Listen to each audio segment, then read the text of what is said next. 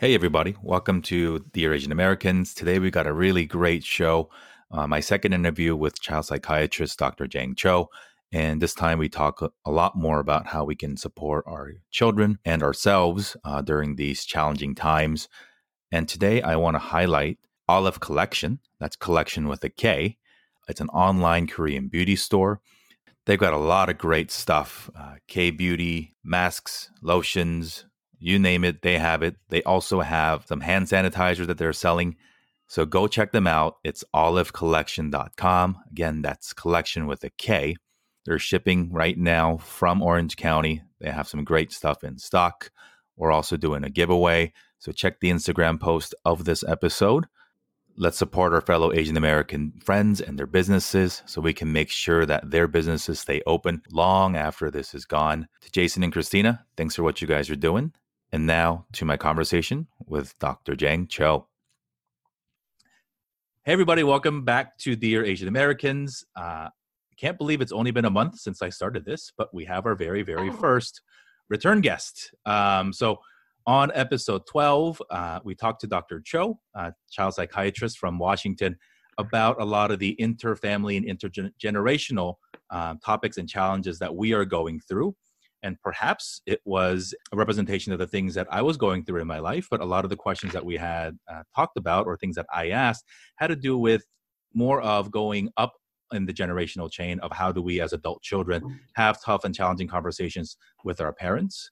And then I got some very good listener feedback, uh, particularly from my wife. And she said, Why didn't you ask about how to deal with our kids? So I said, That's a fantastic idea um, asked around to our network and our friends and decided yes, if you have access to a child psychiatrist, perhaps you should ask about children. So, uh, thank you, Dr. Cho, for making the time on very short notice to come back and uh, have this conversation with us.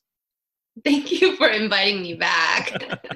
um, um, yeah, sure. Um, well, thank you for inviting me back. It's been really good to um, uh, participate in this podcast, and um, this is much. Uh, I mean, it's still serious, but lighter topic and a more more um, comfortable topic sure. for me. so I, I mean, sure.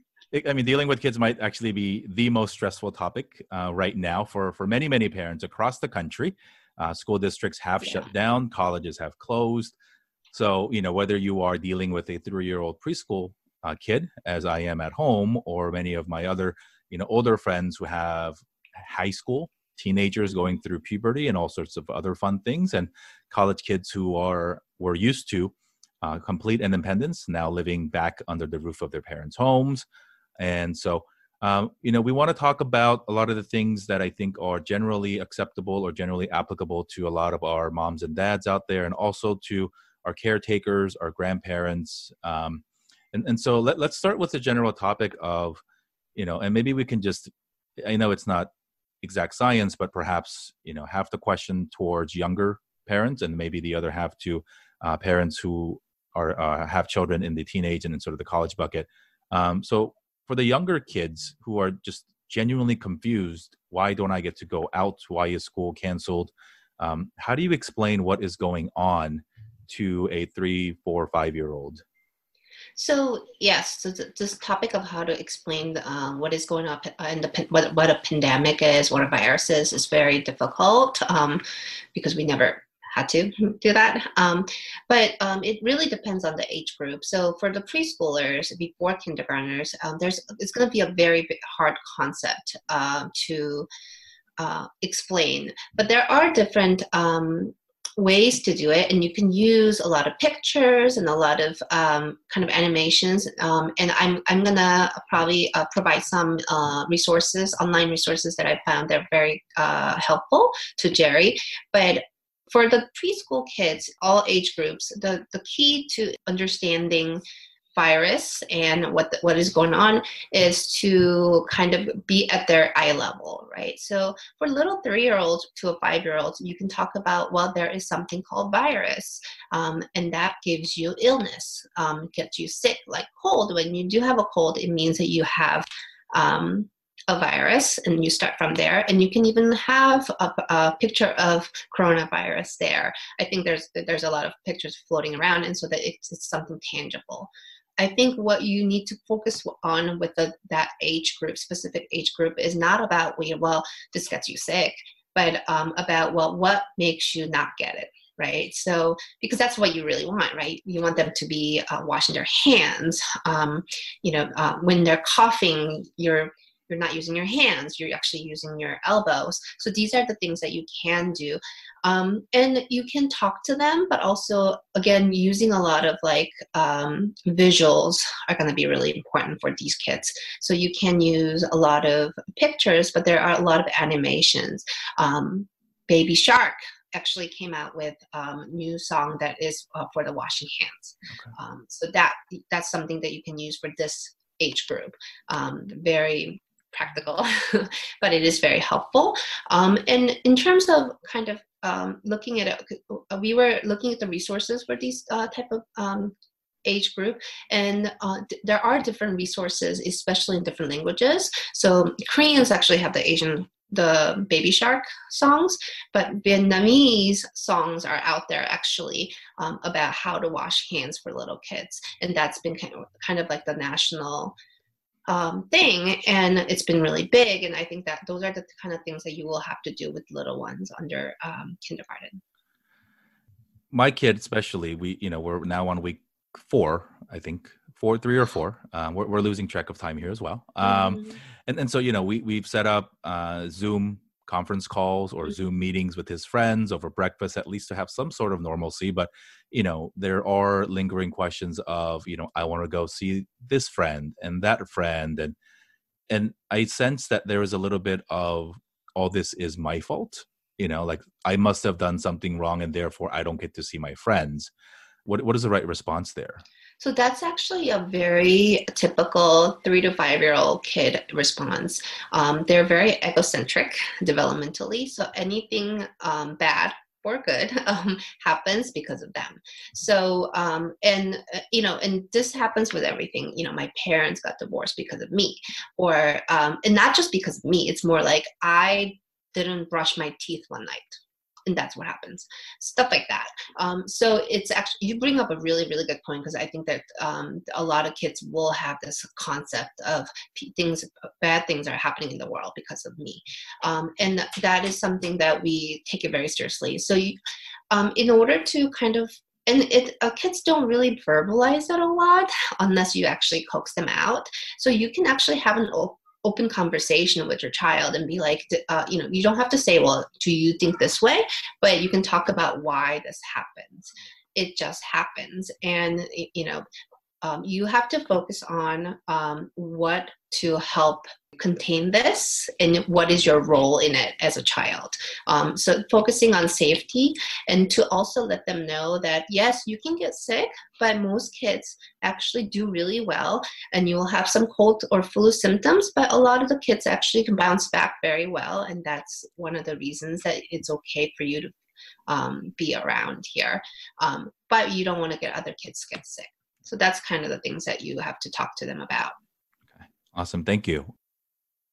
And on, on the topic of kids being at home, and this is a topic that I think starts maybe with three year olds and all the way up, is how do you how, how do you keep them engaged or how to keep them entertained? Um, many folks are all of a sudden working at home. Uh, many many companies have been accommodating and understanding. Unfortunately, some are not. Um, so they are still being expected to be on conference calls or be you know uh, video on sound on and you know whether you're a single parent or a double parent it doesn't make you know a whole lot of difference and it is really really hard to balance uh, children when there are things that are expected of you. So um, parents are constantly having to you know fill that void and tremendous guilt over that. But screen time the easiest thing i think that a lot of us as parents we just go hey here's your ipad go do something um, you know we have netflix disney plus just about everything just to have a variety of options. Um, but share with us kind of your you know thoughts on is temporary free for all screen time okay just to help us get through this especially now knowing that in many states schools are canceled for the rest of the year school year. So we're looking at at least two or three more months of this. And if we have to do screen time um, what are some alternative types of things that we can show them rather than Frozen for the 50th time this week? well, I do have to say we've been watching Rapunzel daily for the past six days. So, um, so I think um, you know it just it, this is an extraordinary time, and extraordinary times sometimes call for extraordinary measures. Actual recommendation uh, for screen timing, uh, according to American uh, Pediatrics Association, is zero under three. That's not happening. so I think I, think there are multiple uh, things uh, in that question. So number one is um, having a routine in in your life and in the child's life is going to be very important no matter what the age uh, age group is. Um, so we talked about how days kind of blend in uh, for uh, even for us but for children i think it's even worse. Um, and the younger they are it's going to be even worse because they, they don't really have a lot of concept of time. So um, having you know getting up and getting washed and um, getting out of your pajamas, even though you're not leaving the house. Um, those are really, really important. Also, um, just it doesn't have to be a very regimented schedule, but you do have to have some schedule like, you know, uh, snack time, meal time, um, exercise time very important um, and so those are the things that you can loosely kind of attract them uh, and for little ones you can have the visuals actually um, you can draw them with with the child so that they feel like they're actually participating in them and it helps them to uh, be more involved and be more compliant even for teenagers i think you can talk to them. I mean, you know, you can't make them do it, but you can actually um, talk about what they think might be helpful for them, right? Uh, to go through this really hard time, and what do you think is going to be helping for you, and then go, start from there. Um, because that really motivates some teenagers to um, it's important for them to come up with ideas first right, right? And, so, and, so, that's kind of the things that are happening. For for the little ones for the um, screen time um, like i said you know we we've been watching movies every day. But i, I do think that um, there's got to be a some kind of rules around that some little boundaries. So you can't be on the screen all day long not only because it's um, not good for you but it really makes the kids very irritable at the end of the day. And that's not good for the parents either. So um, you can um, delineate like make a rule right? And um, have them hear the rules. So for example well before you can get on the tv or screen or your ps4 um, these are the things that need to be done and it doesn't have to be all five of the things that need to be done but you need to at least check three out of five boxes. Then you can have certain amount of screen time. And it can be definitely more than what the, most kids used to have because it is extraordinary time and they do need time to relax and you know we're taking away their peers and that's so important on all age groups including teenagers sometimes way more for the teenagers. And so you do have to have that. Um, i think i think having the boundaries and a little bit of uh, rules that are very well known to the child just giving them structure is very important even though initially it might be difficult um, because especially for people who are anxious you have to know your rules in order to feel less anxious even though they might not like the rules itself, it gives them something to rely on. How young is too young? You, you talked about having mutual understanding between kids and, and parents, and uh, might be a good a good time to introduce the idea of a family contract or something where you know both sides can contribute and let's mutually agree. Mom and dad and whoever else is in the household agree too. Is there uh, I, I, can't imagine my three year old agreeing to any of the rules or you know contributing to it. So I um, ask, like, what, well, what is the right age? Well, I think actually the three three is actually a good, good time. It, it's it? not, okay. it's, yeah, it's not going to be called contract, right? um, but it's going to be something that you come up with, right? So you talk with the child and say, like, you know, at this time we're going to have dinner. Um, at this time you're going to have snack um, and in order to do these things um, and it's going to be very simple and it, um, it can be a kind of a reward chart and you can right. even have a visual and, uh, and kids can make the visual chart with you at three years old um, you know they can right. put stickers on and it's similar to kind of like potty training chart. yeah. um, but it's also it's really helpful for the kids to have some kind of a, a sense of accomplishment at the end of the day too, right? Because if you're late as an adult, I guess it feels good to like do nothing for the day, but at the end of the day, you're like, oh, I really haven't done anything, and it really kind of is crappy. It's yeah. the same same with the kiddos, so they have to feel like they've done something in their uh, in their days to make it feel better especially because a lot of kids are not in school and they really don't have um, any kind of accomplishments that they need to do. Um, so accomplishments don't have to be anything big. It could be like well uh, for three year olds like you it could be like um, picking up your toys at the end of the day right. And it can be done with the uh, parent. But when you do it and you put a sticker on um, at the end of the day you can have a reward after you make three out of five and it could be screen time. Um, for most uh, elementary school kids it'll be a screen time that's the biggest reward. Um, for little ones like three to five year olds sometimes it's like um, undivided attention from parents for about 15 minutes. Hmm.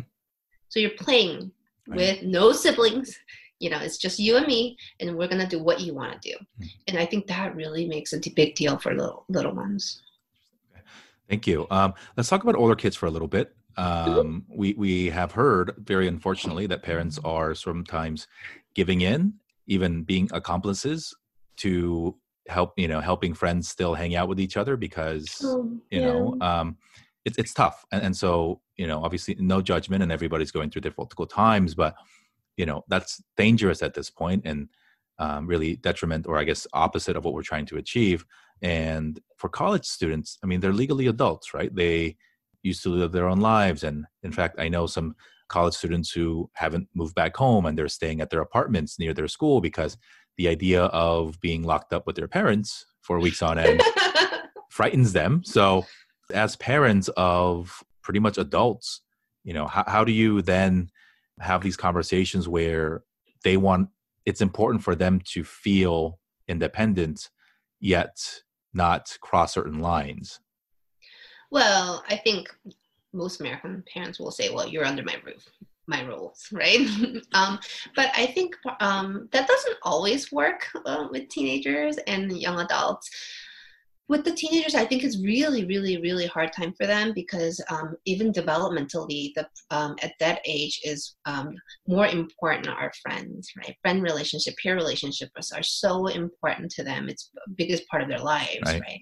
Um, and when you don't have that it's very difficult so um, I would relax a little bit on kind of screen time because that's how they connect with their friends. Um, uh, and you know, these kids don't necessarily talk to their children, uh, their, their, peers over the phone.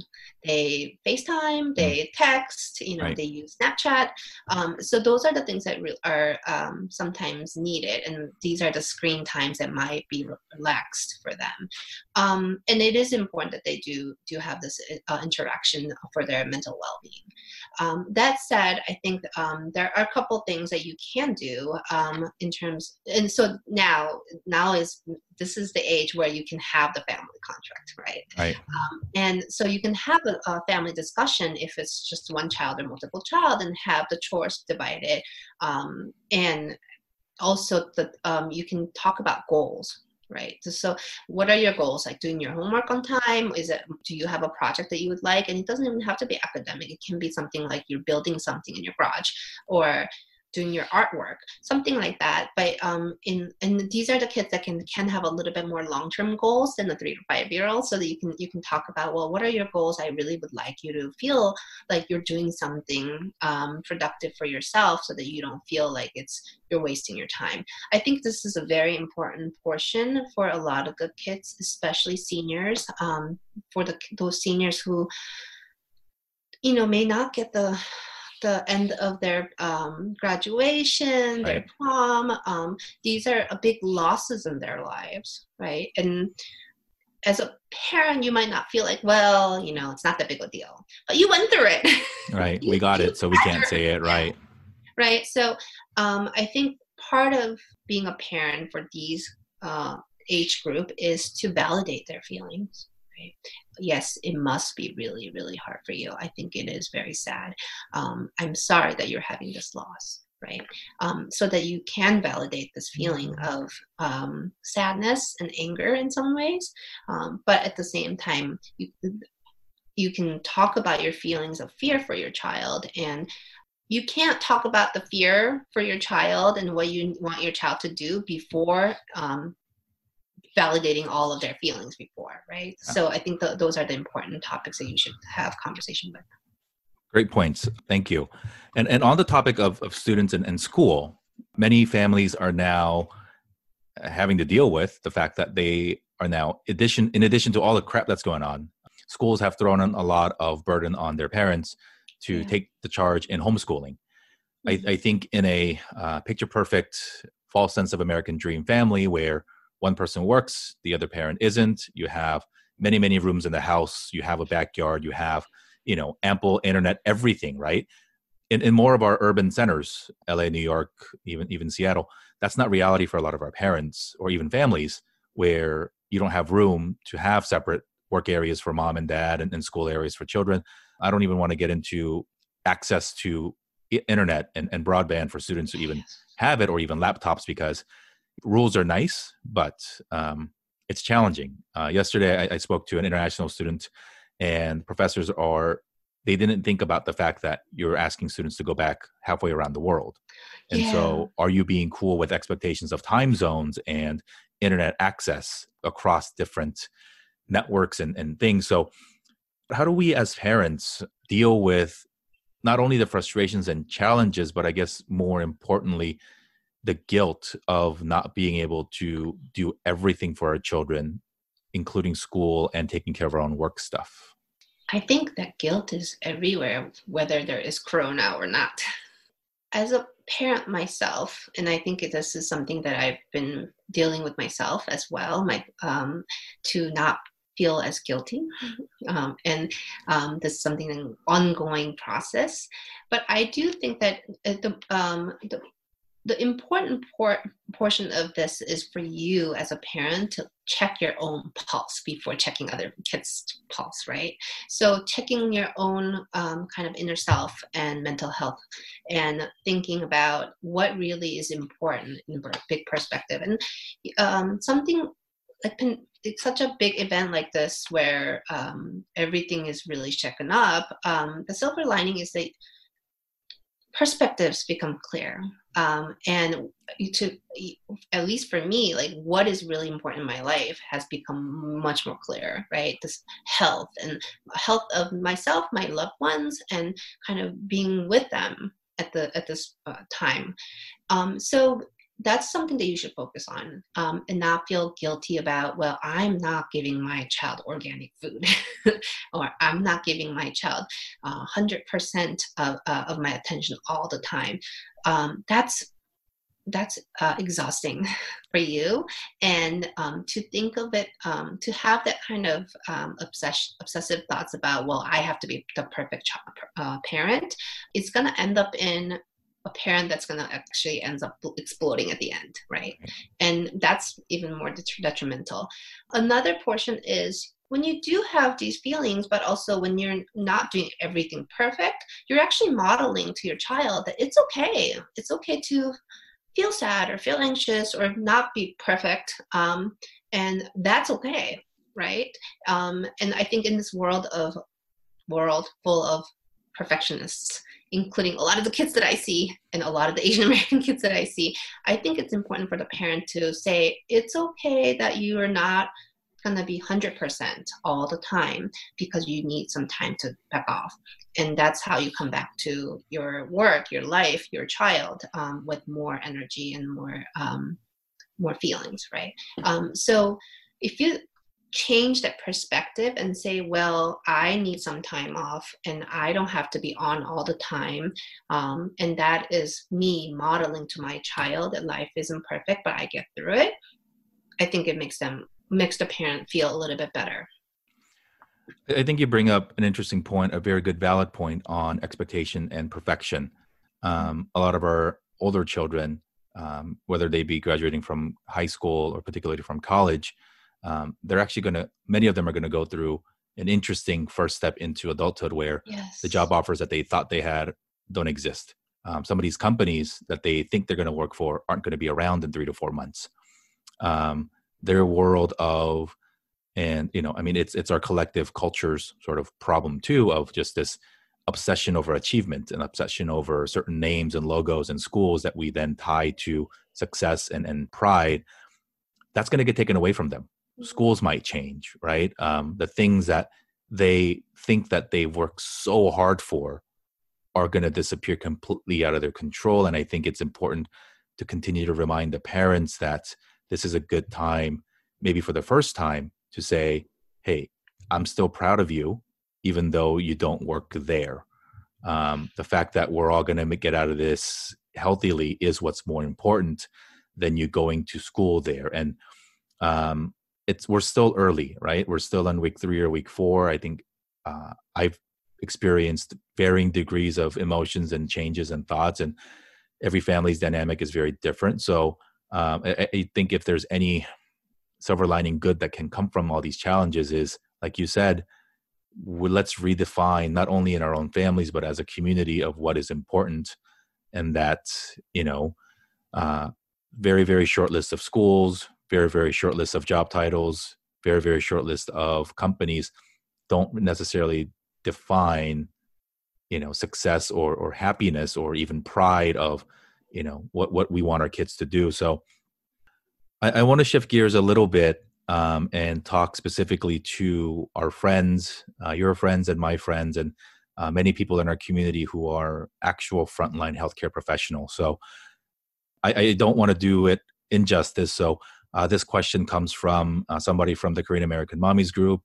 And um, I'll, I'll, just read you what she wrote and, and, give you a chance to respond to that. Um, I am a nurse. I left home a week ago, but we call often, send groceries, gifts often video chat. My four year old and seven year old are home with their father, and we reinforce our position that we love them very much. Mommy is staying far away till it's safe to be together because of the COVID. Am I scarring them for life? Am I doing enough? Was this decision to leave home prudent and right? Am I being a good mother? I have so many more fears and questions as time slowly ticks by. Oh, that's so disheartening. It's it's like heartbreaking, right? Yeah. Um, well, first of all, thank you for being out there. I think I have a lot of friends who are um, yeah. In the front lines, and um, as a child psychiatrist, sometimes I do feel guilty.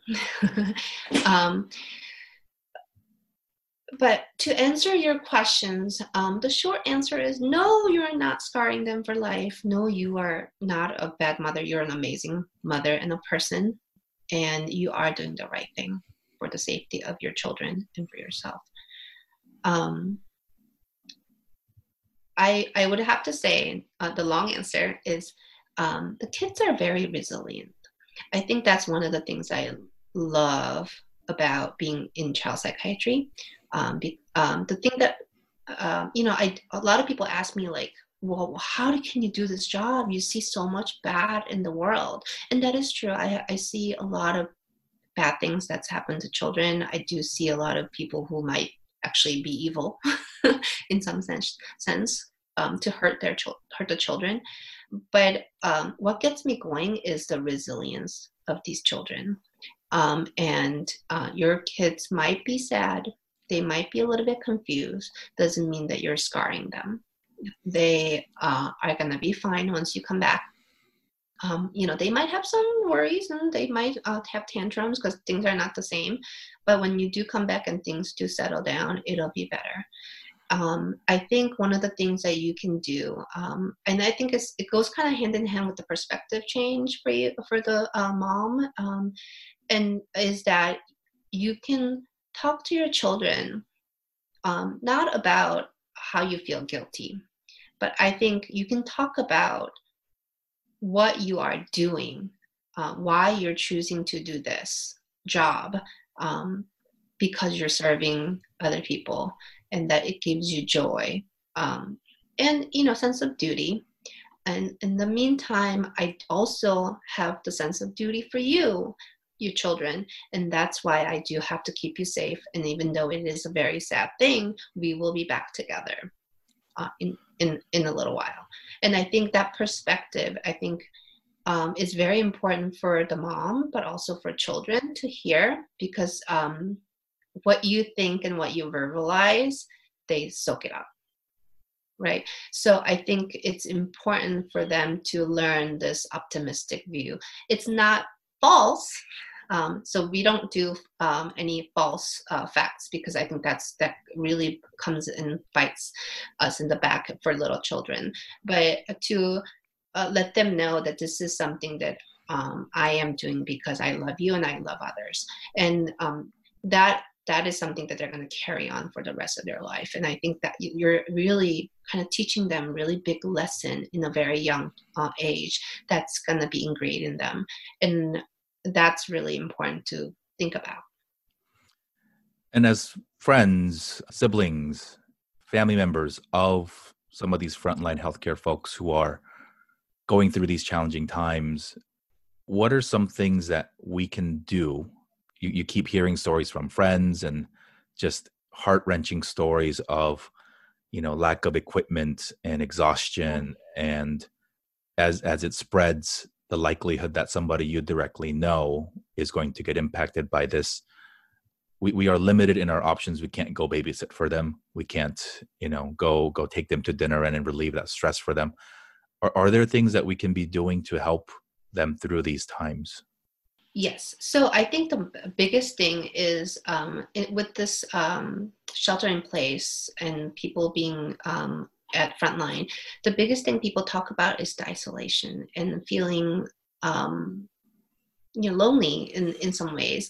And I think for a frontline um, healthcare workers, I think it is very lonely because um, not everybody knows what they go through and what kind of feelings they have. And so I think the biggest thing that you can do is actually connect with them. Um, you know, text them, um, you know, uh, call them if they have the time, but uh, just to let them know that they're you're there. And it doesn't even have to be like you you you don't have to say, "Well, I'm here for you." I, I'm just checking on you, and I'm here if you want to talk. Um, I think that those those are very powerful words, and um, even if the person never needed to talk to you, the fact that you offered is very important to them. And that really goes a long way. Yeah, in terms of concrete help, I think you know, um, you can you can also have FaceTime with their kids, um, checking on your on the kids. Um, you know, if they need some groceries. Sometimes I've had friends who uh, do deliveries. Um, you don't have to meet in person, but th- there are things that you can do. But I think the biggest thing is just to let them know that you're thinking of them and that we know that you're working hard and it's really hard. Yeah, and if you are uh, one of these folks and you're listening to this, thank you. Um, yeah, it's it's it's a challenging time for a lot of us. A lot of kids too are dealing with everything that we're dealing with. Um, adults can uh, verbally express stress, anxiety, and and things like that. Um, w- one of the parents in the mommies group uh, has you know mentioned that she sees her child um, exhibiting stress um, through stomach pain mm-hmm. um, and then other physical ailments. Um, how, how, do we?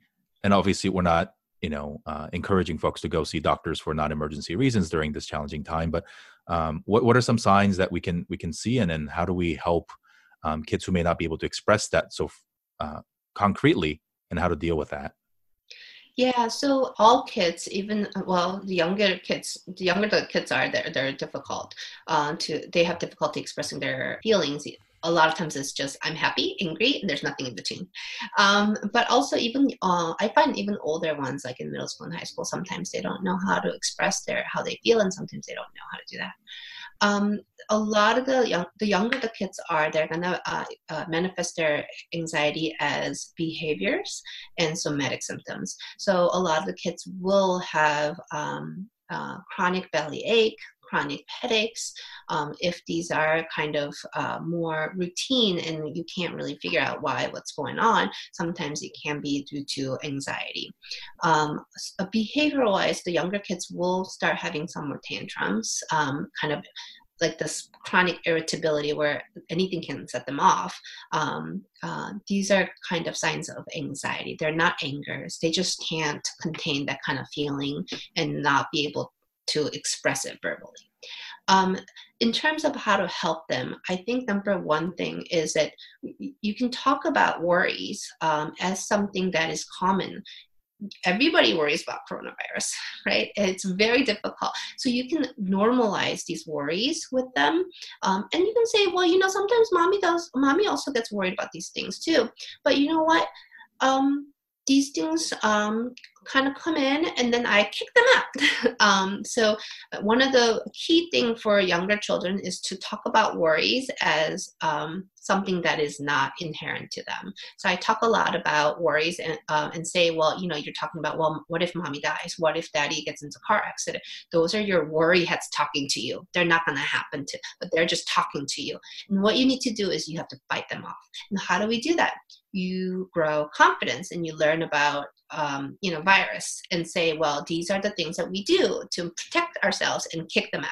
So so information is very important. Information adequate information so not too much information but adequate information at that age is going to be very very important. Also um, uh, universally the uh, general recommendation for kids including teenagers and young adults and even for myself um, limit your news. And um, so yes you, you you know you might need to see some news but don't be on right. it forever because that really makes you um, anxious. So those are the things that you can do to help with the children. This next topic is something very personal to all of us um, something that we wish we didn't have to talk about um, but it is the uh, rise in racism uh, both exhibited online and in person. Um, the racism and the hate crimes that are unfortunately uh, getting more common. Um, good benefit for some of our younger children is that we are keeping them safe at home and we are not subjecting them to potential bullying and violence at their schools. The downside is that still very, very, very many children are online for school and for social reasons where there may be uh, being picked on or you know being told very very hateful things. Um, how do we support them? How do we how do you even tell them that it's not their fault and it's so hard? Because I, I think kids might start to blame themselves or um, undo all the work that we're trying to do which is to instill a healthy pride of our identity and just feeling good about who we are and who we represent.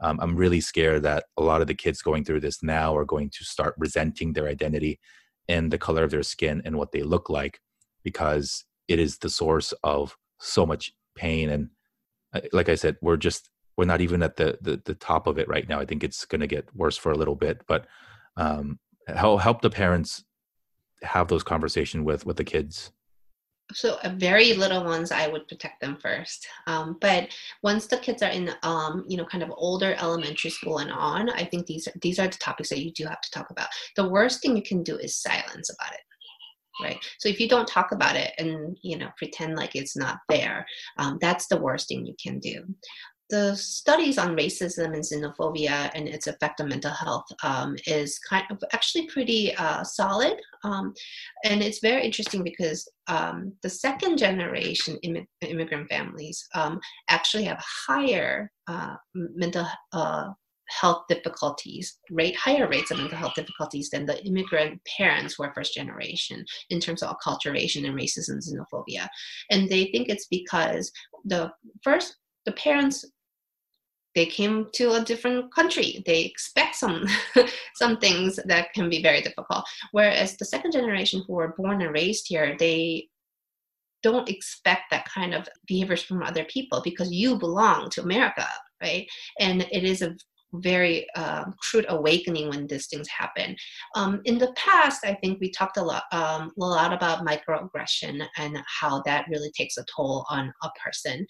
Um, unfortunately, with coronavirus now, I wouldn't say it's microaggression anymore. Unfortunately, it, it, you know, it's a macroaggression um, at its worst, and sometimes your own safety really matters. And so these are the things that you do have to talk to, to your children um, for kids who have already experienced this this is something that you're going to have to talk about and that that there are people who do um, see things differently. And but what we need to do is we, we that's one of the reasons that we have to talk about it so that it does not continue. And those are the kind of things that you can do with young adults and high school kids.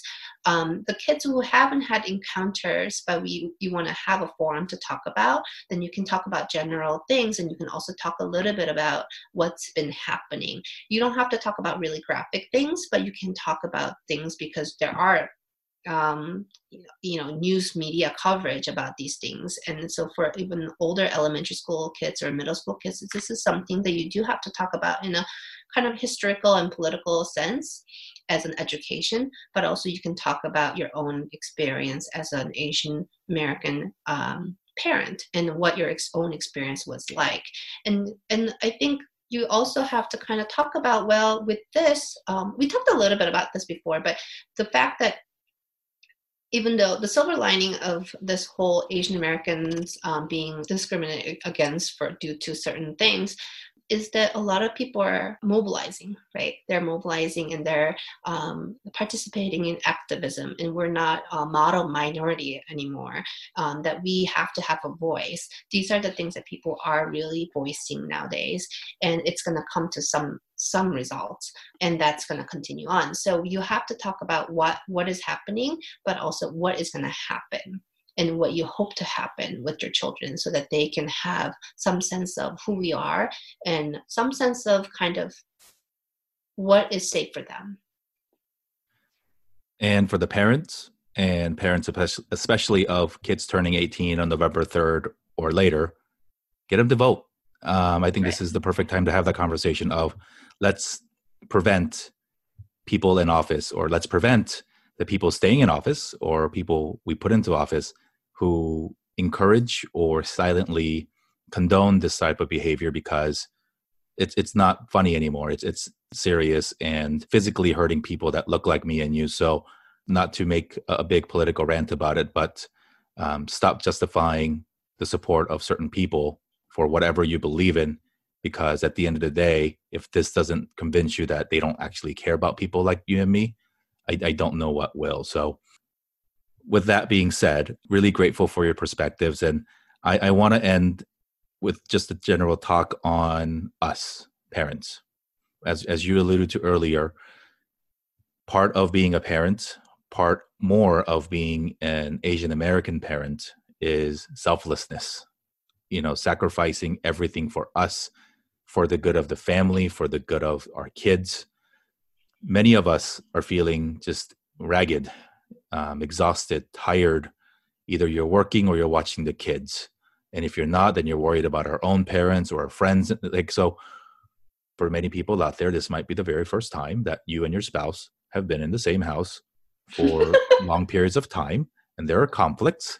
Um, and again, you know, intermarriage dynamics might be a, a, different topic for another very long conversation. But um, how do we, as parents, prioritize our own mental and emotional well-being what are some practical things that we can ask our kids to help with? Um, because we've i don't think very many of us have asked our kids to help us with this. But if we don't after a few weeks or even a few months of this we're not we're going to do a lot of mental and emotional damage to ourselves that i think is going to be very hard to recover from and the amount of anger and resentment towards maybe our children or our spouse um, how, how do we avoid that from becoming a reality?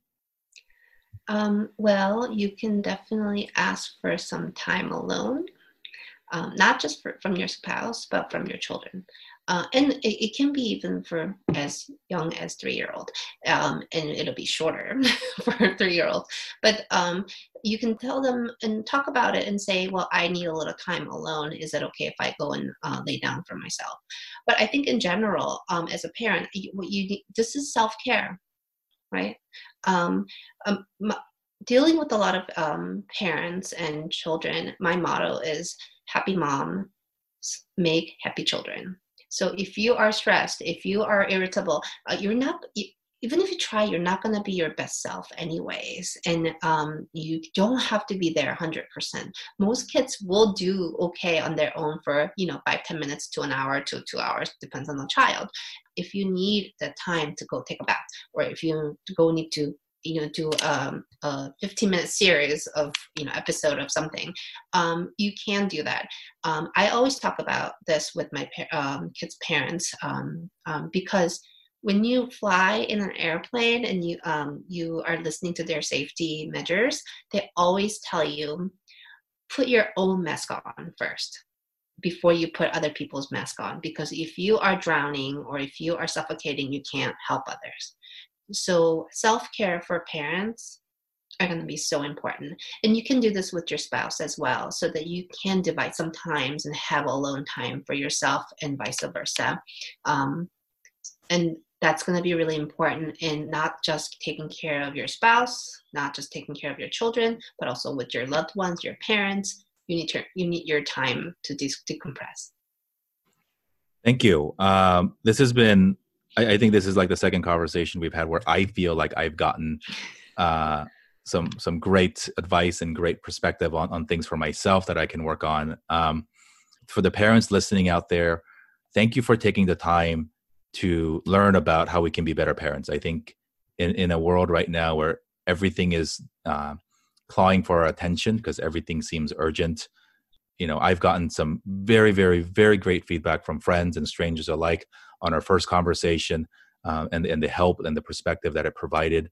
Um, so I want to thank you for, for, you know, providing that for us and then for the community, which um, I, I think, again, this is one of the very, very few um, great things that will come out of this is it's okay to talk about these things.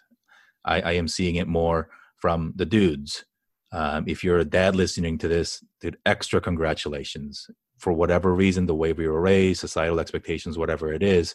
Um, if this is our first time stepping up to take equal opportunity and equal responsibility for the mental and emotional and physical well-being of our children, um, what a great time to do it. Um, it's not easy, but I, I think it is. Um, you know, we have a gift. Um, something that I think you and I talked about after the last show recording was taking this time to have uh, discussions or topics that we would never otherwise have. Um, you know, I don't for for I, I can't imagine when I was in high school or college just running busy, you know, running around being busy. If I had two, three weeks, four weeks at home with my parents, a- after like the first couple of weeks of just massive turbulence, you know like you just got to accept the fact that you guys are stuck and that you know watch something together talk about something together thank you i know uh, for a fact that people listening to this have gotten great value out of it um, and and know whether you are a frontline healthcare worker um, drowning in guilt and also physical exhaustion or whether you are a first time parent just not knowing what the hell to do um, you are not alone. Absolutely no way you you are not alone.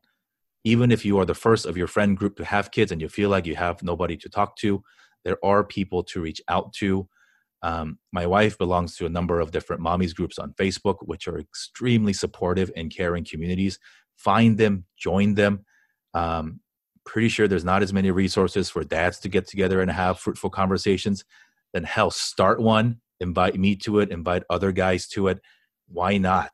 You know, I, I think it is, we, we need to be there for each other to get through these things together and, and digital connection in the age of social distancing um, will, will be really awesome.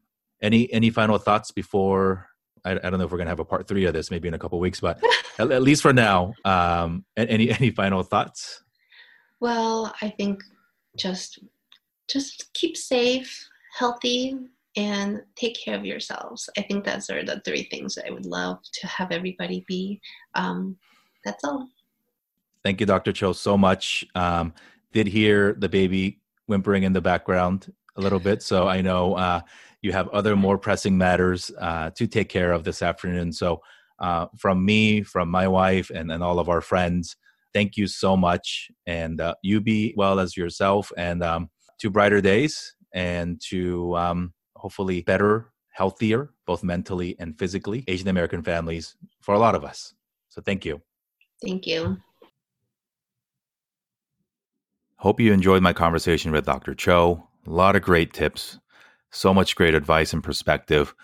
I know it's a challenging time for many out there dealing with kids, just being at home with everybody and the new realities that might last a few weeks or even longer. So, if you enjoy the episode, if you enjoy the conversation, please share this out with fellow parents. And if you're not a parent, but you still enjoyed it, send this along to somebody else uh, that might get value out of uh, listening to uh, this conversation.